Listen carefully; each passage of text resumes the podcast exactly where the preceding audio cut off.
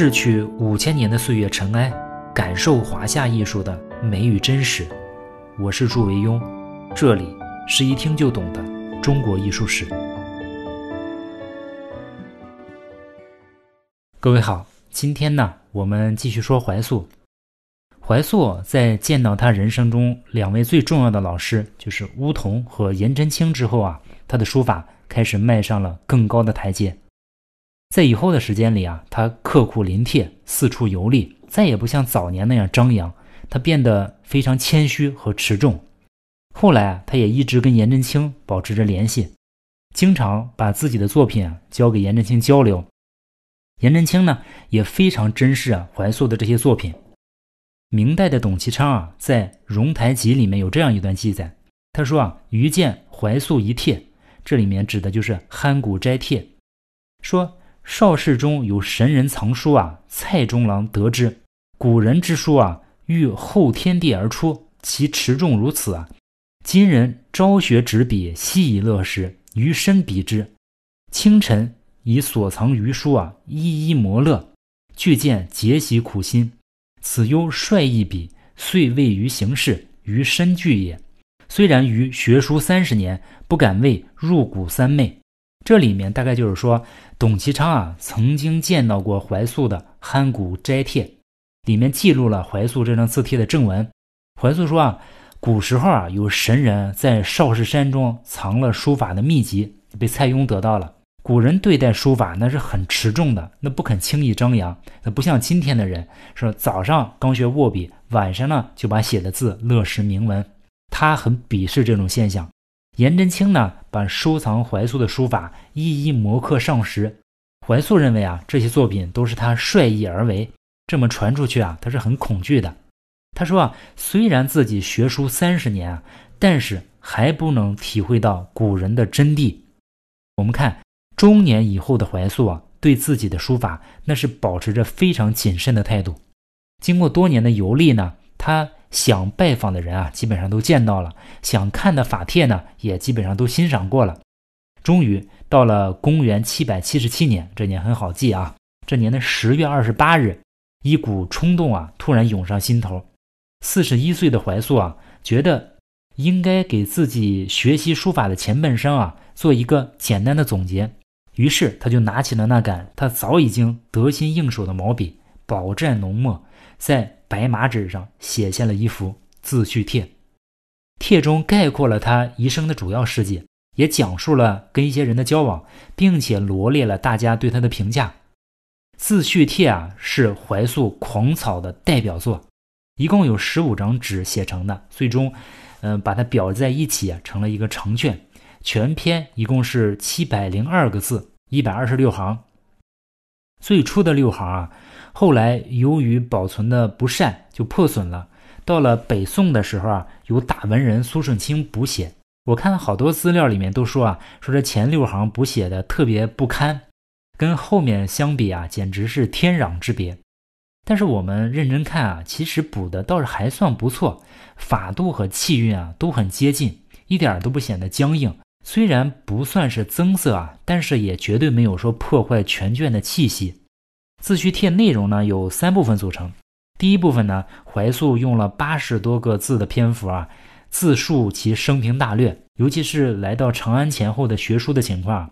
他说：“怀素，我祖籍长沙。”注意这里啊，古人在做自我介绍的时候啊，通常说的都是籍贯，是祖籍。虽然怀素的家是在零陵，但是他的祖籍在长沙。就像柳宗元自称自己是河东人，王羲之呢自称自己是琅琊人。你看上期节目朱老师就口误说错了，把柳宗元说成了韩愈了。不过也没事儿，出错也是咱们节目的特色。怀素说啊，说他自幼敬事佛祖，念经参禅之余暇，特别喜好书法，但是苦于未能见到前人的奇作佳绩，感到呢所见甚浅，深以为憾。于是呢，就单枪主帐西游京师，拜见那些当代名士，一起讨论书法的道理。在这里呢，他还见到了散佚难见的一些经典之作，由此呢，心胸豁然，疑惑顿失。我的书作啊，虽然拙劣不堪，但是士大夫们也并未见怪。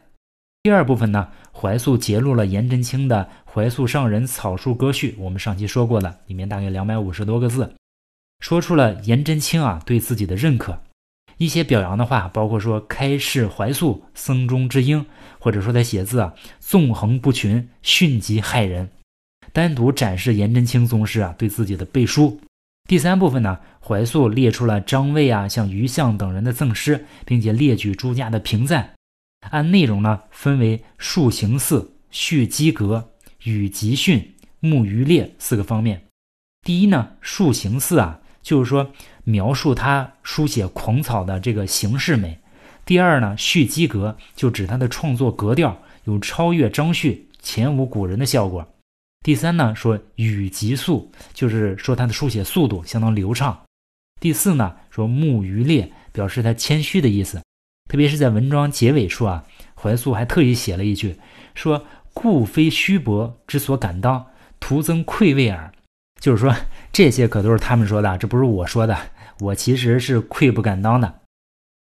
我们把自序帖啊从头至尾的看下来，特别强烈的感觉就是它的点划灵动自然，觉得一支毛笔啊在怀素的手里使转，那就像熟练的演员跳着轻盈的舞蹈。留下的都是优美而自然的痕迹，举重若轻啊，丝毫没有传说中早年那些声嘶力竭。笔划的大小、曲直、粗细和牵丝硬带啊，都是那么流畅而自然。它结体上呢，整体上是前紧后松，前面呢更求法度，后面呢更显情绪，符合一般行草书作品的原则。这个我们经常说，是吧？中间字的大小、疏密、轻重、松紧处理都极其和谐。结体取势方面啊，显得灵活多变。这种效果啊，并不是刻意就能编排出来的。即使是顶级的书法家，也不可能每次都能写出这样的效果。所以，有的时候一幅艺术作品，它有它的随机性。我们再看点划，呃，我们对比张旭的古诗四首，就会发现啊，张旭他用墨重，线条粗壮，转折处呢多见方笔；但是怀素呢，他用墨轻。笔划纤细，以枯笔为主，转折处呢平滑流畅，字体圆润。总体上看啊，我们看这幅作品，作为草书的韵律美啊，特别强烈，在规矩和变化之间把握的非常好。规矩的部分呢，它不显拘谨；变化的部分呢，也不显狂野。比如中间有“代工”两个字，突然特别大，尤其一个“代”字几乎独占一行，那个工写又特别小，两个字独占一行。这之后和之前呢，又都是规规矩矩。到了最后啊，从玄奥开始啊，最后二十几个字啊，才变得有点点花狼藉。但是整体上也没有太多的突破法度。我们觉得尤其值得注意的就是怀素草书的这个图像美。我们看过这么多书法作品啊，尤其是看到那些森然整齐的篆书、隶书和楷书啊，它都有一种风墙阵马的图像美。同样呢，草书也有它一种天生的。一种跳动的、跳跃的图像美。单看这幅自叙帖啊，我感觉啊，怀素的书法这个图像美已经到达了一个登峰造极的程度。同为狂草啊，怀素写的比张旭写的更加的圆转流畅。这也是在一个小小的一个狂草领域，已经出现了一个大师级的张旭之后啊，还能容下一个怀素，靠的就是他的独到之处。张旭的作品覆盖不了他。自序帖啊，经常被叫做天下第一草书，引得后人无数人的追捧，也是学习狂草必须要临摹的一幅作品。比如新中国的毛泽东同志啊，就特别青睐自叙帖，他的书法受到怀素的影响非常大。自叙帖的原件啊是在台北故宫，但是呢，北京故宫也有影印本。有人回忆啊，说毛泽东啊曾经多次要过怀素的自叙帖。到了一九七二年的时候啊，中日建交。毛泽东呢，就将怀素的自叙帖的影印本啊，作为国礼赠送给了随同日本首相田中角荣一起访华的日本外交大臣，叫大平正方。毛泽东的书法，我们后来看啊，他是用狂草的气势来写行书，这种气势呢，就是受到了自叙帖的影响。在写自叙帖的前后啊，也就是四十岁到五十岁之间啊。怀素的书法进入了成熟阶段，怀素的人生呢也进入到了一个比较平静的时期。进入到中年以后啊，怀素再也不像年轻时候那样酗酒豪饮，相反呢，他对茶产生了更大的兴趣。唐朝的出家人饮茶是比较普遍的现象。我们还记得在《萧绎传兰亭图》里面就有煎茶的一个场景。呃，这里有一个帖叫《苦笋帖》，就是这段时间的一个代表作。《苦笋帖》呢，现在藏在上海博物馆。它纵是二十五点一厘米，横是十二厘米，是一个竖的便条，两行一共十四个字，上面写着：“苦笋即名异常家，乃可进来怀素上。”我们看这两行字啊。整体的风貌非常接近《四序帖》，但是写的更加收敛，更加注意法度，开始有一点近人面目，尤其是“异常家”三个字啊写的特别像二王，特别像王献之。他的整幅作品这个笔墨啊非常厚实。清代人有一个叫吴其真的人评论啊，说这幅作品啊书法秀健，结构舒畅，为素诗啊超妙入神之书。但是说的有点夸张啊。这幅苦笋帖啊，据说也是可考的目前最早的与茶有关的佛门书法。到了公元七百八十七年，就是写自叙帖十年之后啊，怀素已经五十一岁了。爱喝茶的他呢，就交到了一个新朋友。他的新朋友啊，就是茶界的天字第一号人物茶圣陆羽。关于陆羽呢，我们以后会讲到生活类的艺术啊，会单独介绍。陆羽他是以嗜茶而闻名于世。著有《茶经》一部，怀素在当时，你想也是大名人了嘛？因为与怀素有这段渊源，于是呢，陆羽就写下了一篇《僧怀素传》。这篇文章有一些很生动的对话，里面描述啊，说怀素和颜真卿交流的时候啊，有一天颜真卿问怀素说：“张张氏曾经看到孤蓬鲸鲨，又看到公孙大娘舞剑，而领略了笔法的呼应奥妙。那你也去见过梧桐了？那梧桐有类似的领悟吗？”怀素说：“有的。”梧桐说：“啊，竖笔最好要写到像古钗的脚一样直。”过了一阵子呢，颜真卿又问：“你说古钗的脚比屋漏痕，那又如何呢？”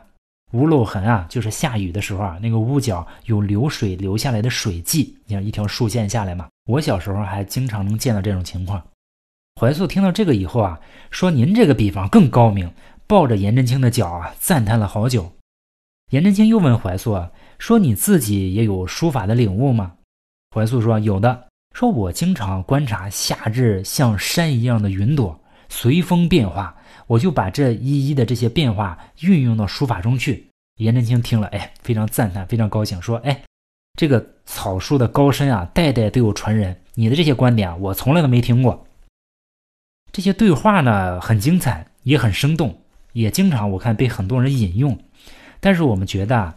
他被文学化描述的太严重了，并不十分可信。靠外界事物的启发来获得灵感，那确实是很重要的。原来我们说过张旭靠一些启发嘛。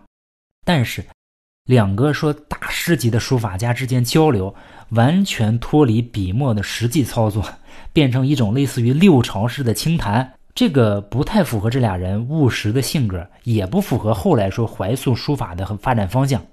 事实上，我们看到怀素的书法，在见到颜真卿以后啊，随着年龄的增长，并没有往过于玄幻的那个方向发展。相反呢，他努力的向着以二王为代表的晋人的法度这个方向靠拢。比如，我们看到怀素五十七岁写的《圣母帖》，《圣母帖》呢是怀素为东陵圣母所写，它是写于公元七百九十三年，就是贞元九年。这一年呢，怀素漫游天下，到了东陵。就是今天的江苏省扬州市江都区的夷陵镇，他应当地人的邀请啊，就写了这篇作品。我们仔细看啊，这篇作品，我后面会把这些作品都附在节目下面啊。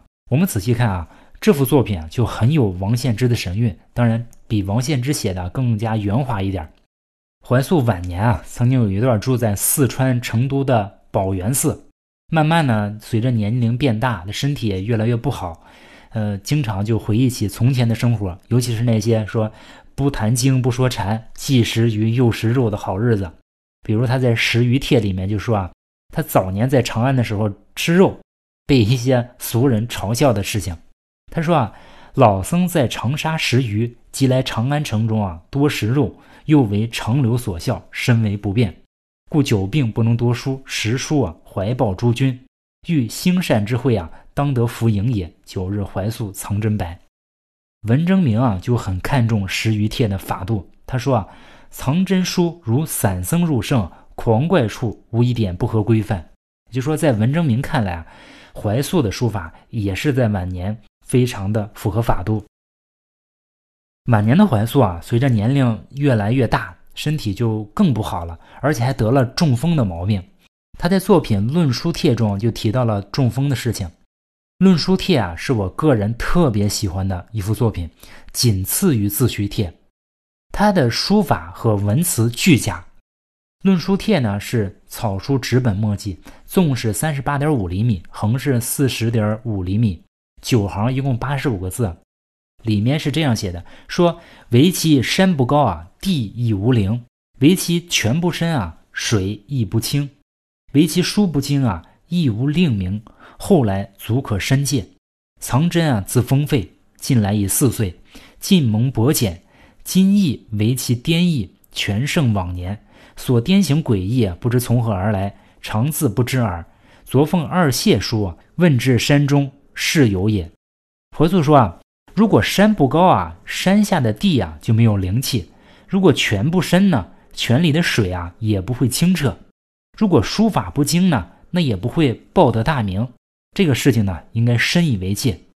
自从我中风以来啊，到现在已经有四年了，现在稍有好转，只是这个颤抖的毛病啊，比往年还要重，而且特别诡异，经常不自觉的就犯病。我们看到这些文字啊，就不仅感觉到有一点凄凉。曾经那个在长安城里轻狂的和尚，已经变成了一个阅尽世事的多病老僧，丝毫没有往日的狂怪。我们再看这幅作品啊，也一样，跟我们熟悉的那个怀素啊截然不同。文中提到王羲之的《二谢帖》，但是实际上怀素的书法在诗古这条道路上走得更远，他甚至越过了二王，直接到了章草的阶段。他的用笔啊极其的沉稳谨慎。出入规矩啊，绝无狂怪之行，满纸都是这种恬淡平和的风神和气息，几乎字字独立，就特别像章草，起落分明啊，一点没有说纵横捭阖的气势，跟我们之前见到那个自叙帖里面的笔意连绵不绝、体式险绝诡异、章法夸张浪漫的那个特点截然不同。以前的怀素啊，习惯多用枯墨，但是我们看《论书帖》里面的墨很重。每一笔写的都很诚实，这就是怀素晚年的风貌。我们看怀素的书风一路走来，从狂怪的青年走到华丽的中年，再到平淡的晚年，他的这支笔啊，陪他已经人书俱老，进入了最高境界。《论书帖》也是怀素草书中啊有章草一意的佳作。如果说《字序帖》是代表他书风的符号意义，那《论书帖》啊，则是代表他书法能力的顶级作品。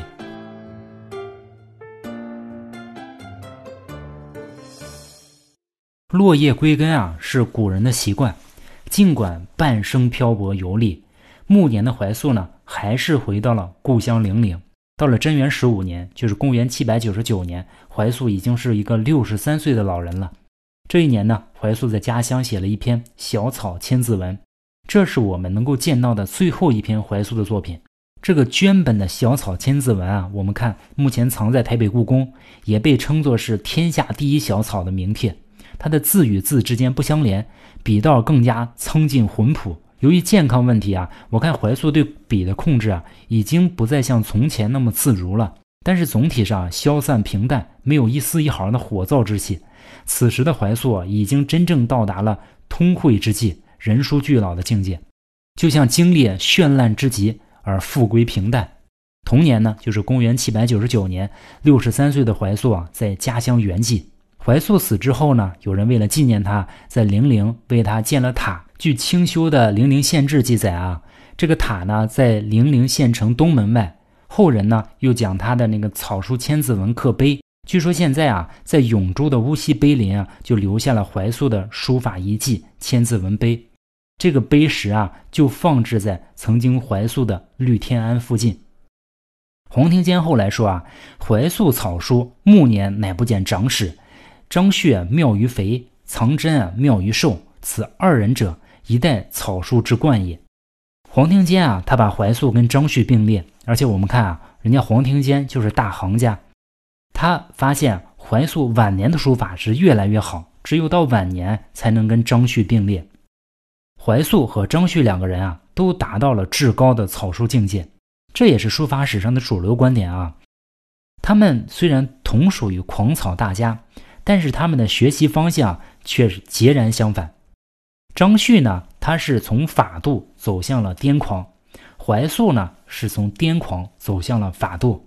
两个人相似的结合点，大概就是《古诗四帖》和《自叙帖》这两幅作品啊，都是他们处在各自艺术发展的中间阶段，也是他们最有特色的作品。最后啊，我们再说说狂草的问题。随着书法实用功能的弱化，艺术审美功能的提升啊，完全符号化的草书。尤其是狂草变得现在越来越受到人们的追捧，所以啊，怀素和张旭啊，对于今天人的影响也格外大。我觉得有可能是历史上最大的时候。但是我们要十分注意一个问题：一种艺术形式太极端化了之后啊，最终都会变成小道。狂草呢，就是一种汉字符号的极端化。总的来说，可以看成是张旭和怀素两个人啊。都在这个方向做了一些极限性质的试验，他们已经探索到了边缘，更加疯狂和更加不可辨识的做法，他们也都尝试了，但是都失败了。你想，张旭喝醉啊，能做到用头来蘸墨；怀素能做到一日酒醉，在完全模糊的意识下创作啊。结果呢，我们看他最终啊，都放弃了这些特别不靠谱的做法，还是回到了正常的书写范畴。甚至啊，怀素晚年还做到了比比得法，这件事情啊，值得我们警醒。随随便便写写是无所谓的，是吧？你想怎么高兴就怎么写。但是如果我们想有所成就的话，必须明白这样一个事情：在这么一个狭小的领域啊，是很难再容纳下更多大师级的艺术家。我们看狂草这种艺术风格，在张旭和怀素之后的发展，也能总结出来这个结论。在张旭和怀素的基础之上，后人也有一些人试图走得更远，但是大多数人都失败了。对于这些人啊，他有一个共同特点，就是他们都有狂草之狂，但是缺少狂草之草，失去了草法的规范啊。他们很多都变成了根本就不能辨识的符号，他们都是失败者。但是啊，在这些人中有一个成功的失败者，他的书法失败了，但是啊。他却把这种高明的书写方法引入到绘画中去，对绘画有了极大的一个推动。他的绘画在一个相当长的时间内啊，被认为是中国绘画的最高水准。他就是我们下期要讲的画圣吴道子。另外附带一句啊，在接下来很多期呢，我们都要讲绘画。好，下次见。